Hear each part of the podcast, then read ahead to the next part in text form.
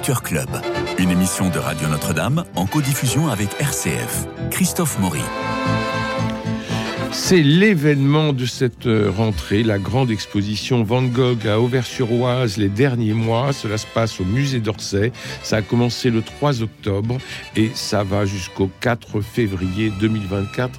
Et aujourd'hui, en cette Saint-Denis, bonne fête tous les Denis, euh, nous nous retrouvons, Stéphane Covio, Mélina de Courcy et Guillaume Sébastien, pour euh, vous décrire, pour vous faire visiter cette exposition tout à fait épatante. Alors, Mélina de Courcy, vous avez signé deux articles dans le Figaro hors série qui, il faut le dire, est remarquablement bien fait. Et ce soir, vous serez euh, au Bernardin pour une table ronde autour de Van Gogh et pour décrire encore et encore et encore ces toiles si, euh, si fabuleuses, si poétiques, si incroyables. Le, le violet de la, le violet de l'église d'Auvers-sur-Oise qui est relancé par une petite touche de orange. Moi, je trouve ça absolument fabuleux. Alors Van Gogh, vous savez, il était très malade et il va à Auvers-sur-Oise pour aller retrouver le docteur Le docteur Gachet était médecin, il pouvait s'occuper de, lui, de ses maladies de mélancolie, des troubles nerveux. Et en plus, le docteur Gachet peignait. Donc, tout était bon pour pouvoir euh, travailler ensemble. Et entre le 20 mai 1890 euh, et le 29 juillet de la même année, euh, eh bien Van Gogh va peindre comme un fou 74 tableaux, 33 dessins. Est-ce que c'est le chant du cygne? Toujours est-il que dans un chant, précisément le 29 juillet, il se tirera une balle dans le cœur et ce sera la fin de, euh, Van Gogh qui aura écrit sa dernière lettre à son frère Théo, où il parle beaucoup d'argent, où il parle beaucoup aussi de son humanité et cette lettre qui sera sur lui au moment où on retrouvera sa dépouille mortelle. Voilà, alors nous allons à Orsay. Qui commence Mélina? Si vous voulez, euh, Christophe, de toute façon, c'est un plaisir d'abord de se retrouver tous ensemble autour de Van Gogh, premièrement, de retrouver notre auditoire fidèle et euh, d'entrer dans cette période qui est la dernière de l'œuvre et de l'artiste euh, Van Gogh pour une dernière période de métamorphose mhm. aussi, de nouvelles expérimentations artistiques, de nouvelles formes picturales, toujours autour de la couleur, du sujet et du cadrage. D'ailleurs, des nouveaux cadrages et des nouveaux encadrements aussi, des nouveaux formes le double carré, qui est un nouveau format mm. pour le pour le. je pour le... six qui sont exposés. Voilà, exactement, pour le paysage. Et puis des expérimentations sur le ciel inachevé, les nuages, euh, le tout sur des thématiques quand même traditionnelles, hein, paysage, portrait, nature morte. Autoportrait. Et autoportrait, bien sûr. Il a fait 40 autoportraits. 43, dont 35 peints. Voilà. Alors on est accueilli à Orsay par ce fameux portrait de l'artiste ou autoportrait que nous connaissons probablement tous de 1889, qui est le dernier portrait peint à Arles. Mhm. Il se dire que les portraits de Van Gogh grosso modo, les portraits peints démarrent à Paris, arrivé à Paris en 1886, et se terminent à Arles, qu'il quitte en mai 1890.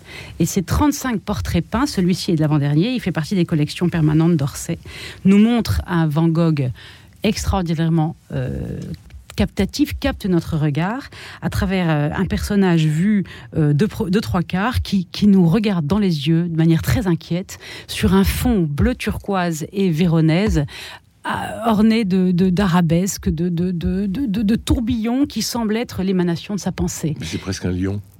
C'est extraordinaire. Donc on a un visage euh, comme un galet poli, rugueux, amaigri, avec des yeux qui percent la toile, dont le blanc de l'œil reprend le fond véronaise euh, de, l'arrière de, de, la toile, et qui nous regarde, ce visage presque blanc, avec des zones d'ombre sur lesquelles il y a des surpeints blancs qui, disait Van Gogh, montraient que le personnage était animé d'une pensée une manière pour lui de dire qu'il avait une pensée, et qui nous regarde de manière très anxieuse, très inquiète, très interrogative aussi, très sévère, presque intransigeante, et cette immobilité qui est contrariée par le mouvement de la veste, les arabesques ondoyantes, perturbées, euh, dérangeantes du fond. C'est un moment extraordinaire, c'est une rencontre avec Van Gogh. Après cette rencontre, Stéphane Covio. Ah oui, bah moi j'ai envie de rester à cette rencontre encore, mais pas trop longtemps. C'est un tableau fantastique, le monde nous l'envie, c'est un des plus beaux autoportraits de Van Gogh. Et euh, alors là, moi j'ajouterai des choses à ce qu'a dit Mélina, parce que je suis assez prudent quand on interprète euh, le visage de Van Gogh dans ses autoportraits. Euh, parce qu'effectivement, c'est un portrait qui saisit le spectateur mm. et qui peut même l'effrayer, mm. parce qu'il nous fixe. Oui. Et, et en même temps, c'est un portrait qui nous invite invite aussi, et ça c'est un danger parfois, à projeter ce que nous savons de sa biographie. C'est-à-dire que Van Gogh, c'est quelqu'un qui, euh, bon, voilà, il a des problèmes psy, euh, nerveux, etc. Et euh, je pense que l'un des grands dangers avec Van Gogh, c'est de projeter sur l'image ce que nous croyons savoir de lui. Et en l'occurrence, ça, parce que ce regard qu'il porte sur le, sur le spectateur que nous sommes, en fait, c'est le regard qu'il porte sur le miroir. Et donc, on pourrait parfaitement imaginer que c'est simplement le, le regard scrutateur, sérieux, très attentif du peintre sur son modèle il peut peindre comme ça. Peut-être est-il comme ça quand il peint. Mm. donc c'est pour ça que je serais prudent, moi, dans les interprétations qu'on fait de justement de ce regard. Euh, vous avez des peintres qui regardent comme ça, d'autres qui ont un air totalement détaché. Van Gogh, certainement, c'est quelqu'un qui a ce regard euh, très âpre, très, très, très sérieux sur, le, sur la chose à représenter. Guillaume Sébastien. Alors, cette exposition, il s'agit de Van Gogh, les derniers mois de Van Gogh à Auvers-sur-Oise. Et ça, faut pas l'oublier. Donc, c'est extraordinaire. Et pendant toute la visite, je, n'arrêtais pas de me, de me de penser à ça. J'ai devant moi les tableaux, une quantité de tableaux que Van Gogh a fait en deux mois. Donc il en a fait combien en deux mois? En 70 jours exactement. 74 tableaux. Et il y en a, je crois, 35 ou 40 qui sont présentés à Orsay. Donc cette exposition est complètement inédite. On pensait que le sujet de Van Gogh était un sujet épuisé. Non. Pas du tout. Ce sujet n'a jamais été traité. Il n'y a jamais eu autant de tableaux de Van Gogh montrés de cette dernière période. Donc, donc je ne sais pas si, nos spectateurs, si nos auditeurs réalisent, mais faire autant de tableaux. Enfin, moi, je travaille avec des artistes. Je peux vous dire que euh, faire euh, par 10 tableaux, 20 tableaux en une année, c'est déjà énorme. Mais 74 tableaux en, deux mois, c'est extraordinaire. Surtout qu'il s'agit euh, de tableaux de grand format. Mm. La plupart font quasiment un mètre de largeur. Et puis, et puis surtout, on va en parler, d'une qualité exceptionnelle. On sent, il n'y a pas besoin d'être un spécialiste de la peinture ou de Van Gogh pour quand on est devant ces tableaux, de voir que c'était très beau. Il y a une, très grande maîtrise technique. Euh, il y a des couleurs qui sont extraordinaires. On sent vraiment que Van Gogh, et c'est très émouvant parce qu'on on sait, on sait qu'il va mourir quelques, quelques semaines après, mais qu'il est vraiment au sommet. C'est l'apothéose de sa carrière. Et on a devant soi des, vraiment des chefs-d'œuvre. Moi, j'ai senti une tension entre la vie et l'art, entre la mort et l'art. C'est-à-dire de se dire, euh, ben, il, il se flingue dans trois jours. Oui, et, et, justement, mais on, il le sait. Mais justement, on, ne comprend pas parce que ces tableaux sont euh, sont pleins de lumière. Oui, c'est extraordinaire. Ce sont des. Alors, il a peint dans un, un adieu au monde, un, une, euh, un cercle assez euh, autour d'Auvers, à Auvers et autour mmh. d'Auvers. Donc, il n'est pas allé très loin pour peindre tous ces tableaux. donc, c'est la campagne. Ce sont des fermes, ce sont des maisons, ce sont des champs surtout. Les champs sont magnifiques et des couleurs, des bleus profonds euh, les jaunes des moissons, on est au, printemps, à l'été euh, qui arrive. Donc il y a cette lumière, euh, et on n'est pas du tout en face de l'œuvre d'un déprimé. Pas du Absolument tout. Et même, lui, quand on écoute parler de son travail à ce moment-là, moi, j'ai beaucoup étudié l'église d'Auvers, et Van Gogh a parlé de l'église d'Auvers. je sais que beaucoup de commentaires sur l'église d'Auversoise, où on voit ce fond, ce ciel très, très foncé, très lourd, très épais, il y a des gens qui disent, mais ça y est, c'est ce qui pèse sur lui, etc. C'est interprété de cette manière-là. Quand Van Gogh écrit euh, sur ce tableau, il parle uniquement de la somptuosité colorée de ce tableau. Mm. Pour moi, vraiment, l'œuvre de Van Gogh, c'est quelque chose qui éclate de vitalité et d'intensité. Et je, serais assez prudent, encore une fois, là aussi, sur le côté romantique ou, euh, de, que nous pourrions avoir en, en liant trop trop facilement euh, la destinée tragique qui, est, qui, qui suit immédiatement cette toile-là et ces hein. toiles-là.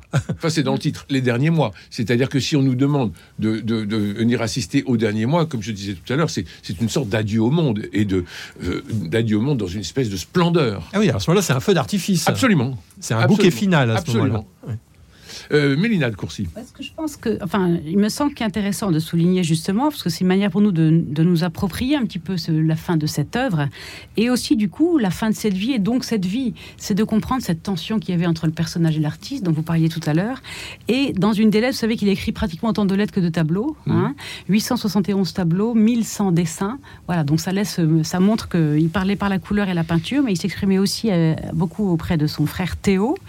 Et il disait que suis-je aux yeux de la plupart des gens Une nullité.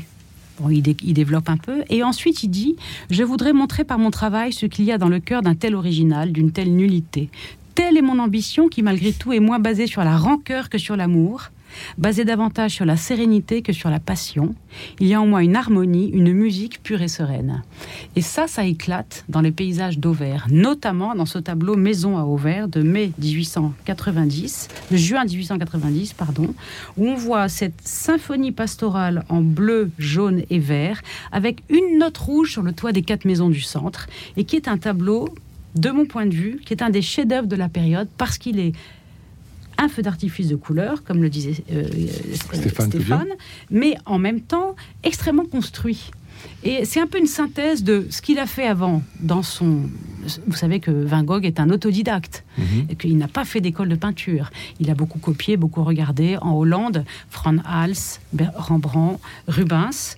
Et donc, il a, eu aussi cette approche du paysage des Hollandais. Et on voit dans ce grand tableau, de, de, ce grande, grande perspective de, de, maisons à Auvers, qu'il y a une profondeur de champ, alors même que le tableau est construit par les touches assurées de la couleur. Touches assurées qu'il a acquises en arrivant à Paris, où là, tout s'éclaire dans sa peinture, tout s'éclaire dans sa, dans, sa, dans sa manière de regarder la peinture avec la découverte des impressionnistes en 1886. Et donc on a ces plans successifs, trois plans, avec une espèce de toit de chaume qui lui rappelait son borinage hollandais et qu'il appréciait beaucoup à Auvers. Quand il est arrivé à Auvers, il s'est exclamé C'est gravement beau. Mm. C'est gravement beau. Voilà. Et donc il retrouve dans ce chaume qu'il peint comme la moustache d'un hussard endormi. On dirait vraiment la moustache, le poil gris d'un vieux hussard qui dort contre ce mur de pierre sèche. Et on voit ensuite cette, femme qui, qui tourne, qui tourne au, coin, au coin de cette maison. Et puis le deuxième plan où il y a ces quatre petites maisons blanches qui sont serrées les unes contre les autres comme quatre vieilles sur le banc d'un village qui prendraient le soleil. Donc il a ce regard fraternel sur la création. Et moi ça, ça m'a fasciné de voir ça. Un regard qui est joyeux et qui est apaisé. Le, oui, et qui est le chant du monde. Oui, encore une fois, moi j'utiliserais ce, ce, mot vraiment d'une grande beauté qu'on ressent, c'est-à-dire la beauté, quelque chose qu'on n'a pas besoin de, définir, une, vraiment une, sensation de, assez extraordinaire qu'on ressent devant, devant, devant ses œuvres, euh, devant ses, couleurs, devant ses, paysages extraordinaires. Van Gogh est un paysagiste avant tout. Alors il y a des, bouquets de fleurs qui sont présentés dans l'exposition, des portraits. Il dit d'ailleurs que le portrait du docteur Il aime beaucoup faire les portraits, oui, mais il n'a pas beaucoup, il n'a pas tant que ça. C'est surtout un paysagiste. Et, et moi, j'ai j'adore les paysages qui sont présentés. Euh, je signale quand même à nos auditeurs que beaucoup d'œuvres qui sont présentées à Orsay sont totalement inédites. Mm. Elles n'ont jamais été montrées en France. Beaucoup proviennent de collections particulières. Donc il faut absolument aller voir cette exposition parce qu'on ne reverra jamais ces, ces, tableaux. Et bravo aux deux euh, coups de chapeau aux deux commissaires, Emmanuel Coquery, qui est conservateur général directeur du développement, et puis Nine Kebaker, qui est quelque chose de collection, et conservatrice au musée Van Gogh. Autre chose qui m'a beaucoup frappé, c'est que il s'agit effectivement d'une production très importante que euh, Van Gogh a faite en, deux mois. Mm. Et quand on ressort de l'exposition, on a cette sensation incroyable, extraordinaire, d'une extraordinaire variété des, tableaux et des, sujets. Euh, aucun tableau n'est semblable à un autre. Euh, on sait bien, les, les, peintres, beaucoup de peintres peignent en série, donc autour d'un sujet, d'un lieu qui est assez proche et donc on peut retrouver, on retrouve souvent la même chose. Mais chez Van Gogh, c'est absolument pas le cas. Chaque tableau, même quand les tableaux sont de, format, euh, sont de même format, comme la dernière, cette dernière salle qui est absolument magnifique, eh bien aucun tableau ne ressemble à un autre. Donc c'est absolument génial. Le portrait du docteur Gachet. Alors, c'est un portrait fascinant. C'est une œuvre que, j'aime énormément euh, et qui. Euh, Il a une casquette blanche. Ouais, et qui est qui est d'une expressivité plastique très forte. Euh, on y retrouve quelque chose qui est essentiel dans la peinture de Van Gogh à ce moment-là, c'est que chaque zone du tableau, chaque morceau peint est traité avec un réseau de touches particulier. Et euh, quand on voit la vareuse qu'il porte, mmh. cet mmh. homme, elle est traitée avec des gros coups de pinceau bleus qui viennent sur l'une des manches de l'épaule vers, vers l'extrémité du bras, et sur l'autre des manches, au contraire, elle fait le tour du, du bras comme une succession de cercles qui définissent le volume. Et ça, ça m'a beaucoup frappé. Exactement. Il y a la même chose avec l'église d'Auvers. Quand vous regardez l'église d'Auvers-sur-Oise, chaque zone du tableau est à part. Et quand il construit l'église, j'utilise vraiment le verbe construire. Mm. En fait, quand vous regardez les touches qui composent l'église, notamment le bas, c'est des petites touches les, fermes très serrées les unes aux autres, posées les unes dessus les autres, en fait, il ne représente pas les pierres de l'église, il reconstruit l'église en peinture avec sa touche. C'est un reconstructeur. Et bien de, avec la vareuse du docteur Gachet, c'est la même chose. C'est-à-dire qu'il n'imite pas un tissu, mais il reconstitue avec son outil de peintre plastiquement parlant, de manière très très efficace, l'objet qu'il peint. Alors l'expression quand même, parce que le docteur Gachet, c'est pas n'importe qui, enfin ça va être son médecin soignant qui va le soigner jusqu'à la fin de sa vie, jusqu'à la fin de ses jours. Et là on le voit avec une casquette blanche de, de joueur de pétanque, il a les bras qui sont, qui sont mis d'une drôle de façon, et il a le visage qui est légèrement penché, et on sent qu'il y a tout un, il y a toute une amitié avec lui, euh, mais que le, docteur Gachet euh, est très mystérieux finalement. Il y, a, il y a une familiarité qui est évidente quand on voit ça, mais en même temps, il y a quelque chose de très surprenant dans ce tableau aussi, c'est que le visage est quasiment éteint. Oui, absolument. C'est-à-dire que ce qui domine, c'est le blanc de la casquette, mm. c'est euh, le, blanc du col, c'est le mm. noir de la cravate, c'est le bleu de la vareuse, c'est les, motifs invraisemblables, formidables. Et tout à l'heure, Mélina parlait de la pensée de Van Gogh autour de l'autoportrait aux flamèches. Là, il y a quasiment la pensée du docteur Gachet à travers une, une, courbe, une sinusoïde qui lui traverse le visage par derrière. On a l'impression que c'est le cours de sa pensée. Et une forme de mélancolie. Alors, Van Gogh a parlé du portrait. Euh, dans, un, dans, un, des courriers et il évoque à propos de ce visage une forme de mélancolie qu'il a souhaité euh, introduire dans le personnage. Alors on continue le tour de table, Mélina de eh quand on arrive justement à l'exposition, ce sont ces deux portraits qui nous accueillent. Voilà. Le portrait de Van Gogh dont on a parlé tout à l'heure, euh, de 1889, le dernier peint à Arles avant qu'il n'arrive à Auvers en mai 1890. Et le docteur Gachet a vu ce portrait que Van Gogh a apporté avec lui à Auvers. Il a été bien sûr absolument séduit. Le, porteur, le docteur Gachet euh, peint lui-même mmh. et euh, a vu euh, Daubigny, Guillaumin, Cézanne, Pissarro peindre à Auvers. Daubigny qui était, le, tout premier, hein, tout premier et qui avait une maison d'ailleurs à Auvers, que, que sa femme d'ailleurs habitait toujours. Et, qui a entièrement été décoré par Corot. Voilà, et, et, dont Van Gogh a peint le, jardin du reste, qui est exposé d'ailleurs dans le, dans, à, Orsay. Mais alors évidemment, le docteur Gachet, voyant ce tableau, lui dit, mais moi je voudrais bien que vous me peigniez de la même manière. Donc Van Gogh peint ce tableau, et moi c'est le commentaire qui m'a beaucoup amusé euh, au musée d'Orsay, parce que Van Gogh dit, ce tableau, finalement, euh, Gachet était aussi atteint que moi. c'est très inattendu, mais quand on regarde ce tableau, il est, quand même très émacié. Il a un regard complètement éteint, il, le visage très très ridé, euh, les yeux dans le vide, les mains complètement euh, mélancolique au sens psychiatrique du terme. C'est ça. Et puis les mains euh, inoccupées, enfin complètement abandonnées. Et puis il a dans ce verre devant lui euh, les digitales qui sont des plantes dont on se sert beaucoup pour les problèmes de cœur, dont il s'occupait aussi. Gachet est un médecin original parce qu'il était intéressé par les médecines douces, c'est un des précurseurs de l'homéopathie. donc c'est un personnage un peu à part hein, dans, dans le monde médical de l'époque. D'ailleurs, quand Van Gogh est arrivé à Auvers, euh, il lui a dit écoutez, tout ça, toute votre histoire, là, c'est derrière vous, euh, peignez, peignez, peignez. 74 tableaux et 33 dessins en deux mois. Alors, il y, a bien sûr quelques portraits, mais très peu dans mm. l'exposition, mm. parce que ce sont vraiment, encore une fois, surtout des paysages mm. que Van Gogh a fait, et surtout, ce que l'exposition est très très bien faite, explique vraiment bien les choses, bien les choses, des paysages purs, sans personne. Or, on mm. est à l'époque des, moissons. Il y a normalement beaucoup de gens dans les champs. Or, euh, il y a très peu de personnages sur les tableaux que, Van Gogh euh, peint. Et donc, on sent, on, sent hein, cette, on sent la volonté de Van Gogh. Mm. D'ailleurs, je crois qu'il doit le dire dans, dans, les lettres qu'il envoie à Théo. Mais ce, grand besoin de solitude. Donc, la vie de Van Gogh à Auvers euh, est très réglée.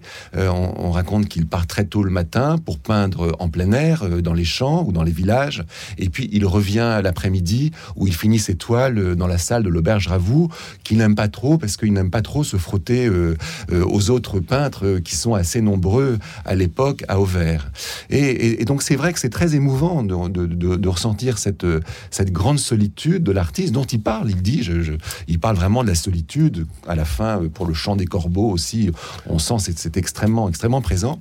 Et à propos du paysage, on, parlait de l'église d'Auvers tout à l'heure. Moi, j'étais extrêmement frappé dans l'exposition euh, de voir ce tableau de l'église d'Auvers, qui est un tableau qui est très vertical, mmh.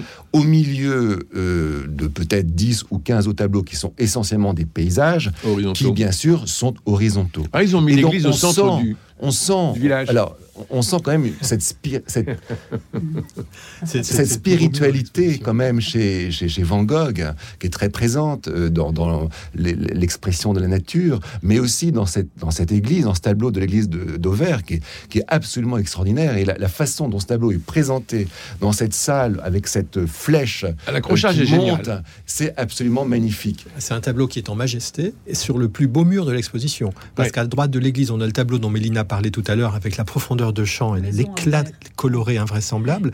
Et puis à gauche, il y a un tableau que je ne connaissais pas, mais moi qui m'a qui m'a capté, où on voit une vue de l'intérieur de la ville d'Auvers, alors avec un escalier au fond qui descend. Mais oui. Mais en fait, on est en haut soi-même d'une ruelle qui descend, et on a deux groupes de jeunes femmes, une, deux vêtues de blanc, deux vêtues de noir, qui descendent aussi. Et en fait, tout converge vers un centre. Oui. C'est vraiment très original comme composition. C'est fort. Plastiquement, ça, ça, c'est puissant. Et il y a, il y a un- là aussi un éclat coloré de. Enfin, c'est un tableau parfait et qui est parfaitement mis en, en symétrie avec celui, euh, Et- avec l'autre vue là-bas. Et c'est à 30 mètres de l'atelier de Dandini, l'escalier. Ah oui, Ah, oui. oui. Oui, oui.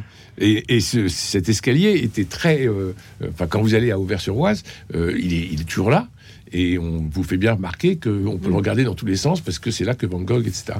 Euh, et c'est formidable de l'avoir placé à côté, à côté de l'église. Non, l'accrochage est remarquable. Ça, il faut vraiment, il faut vraiment insister là-dessus. Mélina de Courcy. Ouais, ce que je voulais dire, c'est du coup, on fait des découvertes quand même. Ben Il y a beaucoup de tableaux qu'on connaît, hein, c'est vrai. Il y a beaucoup de tableaux qu'on ne connaît pas, comme disait. euh, Où il y a des tableaux qu'on croit connaître. Mais il y a des tableaux qu'on croit connaître. Alors justement, l'église d'Auvers, moi je me suis approchée, euh, évidemment, je pouvais me projeter de très près au vernissage. Et en fait, il y a des tas d'endroits où, le, f- où le, le- le tableau est non peint. Mhm. où la, le- le- la toile apparaît, le fond de la toile, même pas recouvert d'enduit, même pas de préparation. C'est incroyable comme il jouait aussi comme ça. De même, dans le tableau Maison à Auvers dont je parlais tout à l'heure, le pignon de la première maison, des quatre maisons serrées les unes contre les autres comme des petites vieilles, là, eh bien, c'est pareil. Euh, Il y a une espèce de fenestron où le- le- le- la toile est complètement apparente dans sa trame. Et à contrario, il y a un empattement sur certaines toiles incroyable et certaines toiles qui sont euh, encadrées avec un vitrage, la couche de peinture est tellement épaisse qu'elle touche le vitrage. C'est vraiment impressionnant. Et euh, Marguerite Gachet, la fille du docteur Gachet, que Van Gogh a peint plusieurs fois, euh, disait mais il demandait toujours en plus de la peinture, il manquait toujours de peinture, il fallait toujours et encore et encore de la peinture. En fait, il y a un empattement absolument extraordinaire et qu'on apprécie vraiment en voyant ces toiles de près. Il y a un tableau incroyable aussi que moi je n'avais jamais vu. c'est les coquelicots. Euh, un, un grand champ rempli de coquelicots avec, euh, avec à chaque fois un empattement pour chaque fleur de coquelicot. Et puis le ciel est traité de la même manière. C'est un réseau de, enfin de la même manière, avec des empattements. C'est un réseau de touches serrées avec, avec un vide entre chaque touche, mais dans les bleus. Et le, le- le- les coquelicots, c'est du rouge sur du vert. Ça vibre de tous les côtés. C'est d'une intensité. Et en fait, il faut bien penser à une chose, et ça s'observe vraiment là dans l'exposition. Van Gogh, c'est un gestuel. Donc il y a- il y a l'énergie de la touche, il y a la matière elle-même, et il y a la couleur. Il dit lui-même qu'il est un c'est l'inventeur de l'expressionnisme de la couleur. Il dit j'utilise la couleur arbitrairement pour m'exprimer fortement. Guillaume Sébastien. Oui, alors non seulement euh, il y a tous ces, ces tableaux qui sont vraiment des merveilles, mais on découvre aussi euh, dans l'exposition de très nombreux dessins. Voilà. Parce que euh, Van Gogh, pendant cette courte période, pendant ces, ces deux mois, ces deux derniers mois à Auvers-sur-Oise, a énormément dessiné. 33 dessins. Ouais, et euh, les dessins sont absolument superbes. On découvre sur du papier blanc, sur des papiers euh, bleutés que lui fournissait son, son frère Théo, euh, de, de petite taille, d'assez grande taille aussi.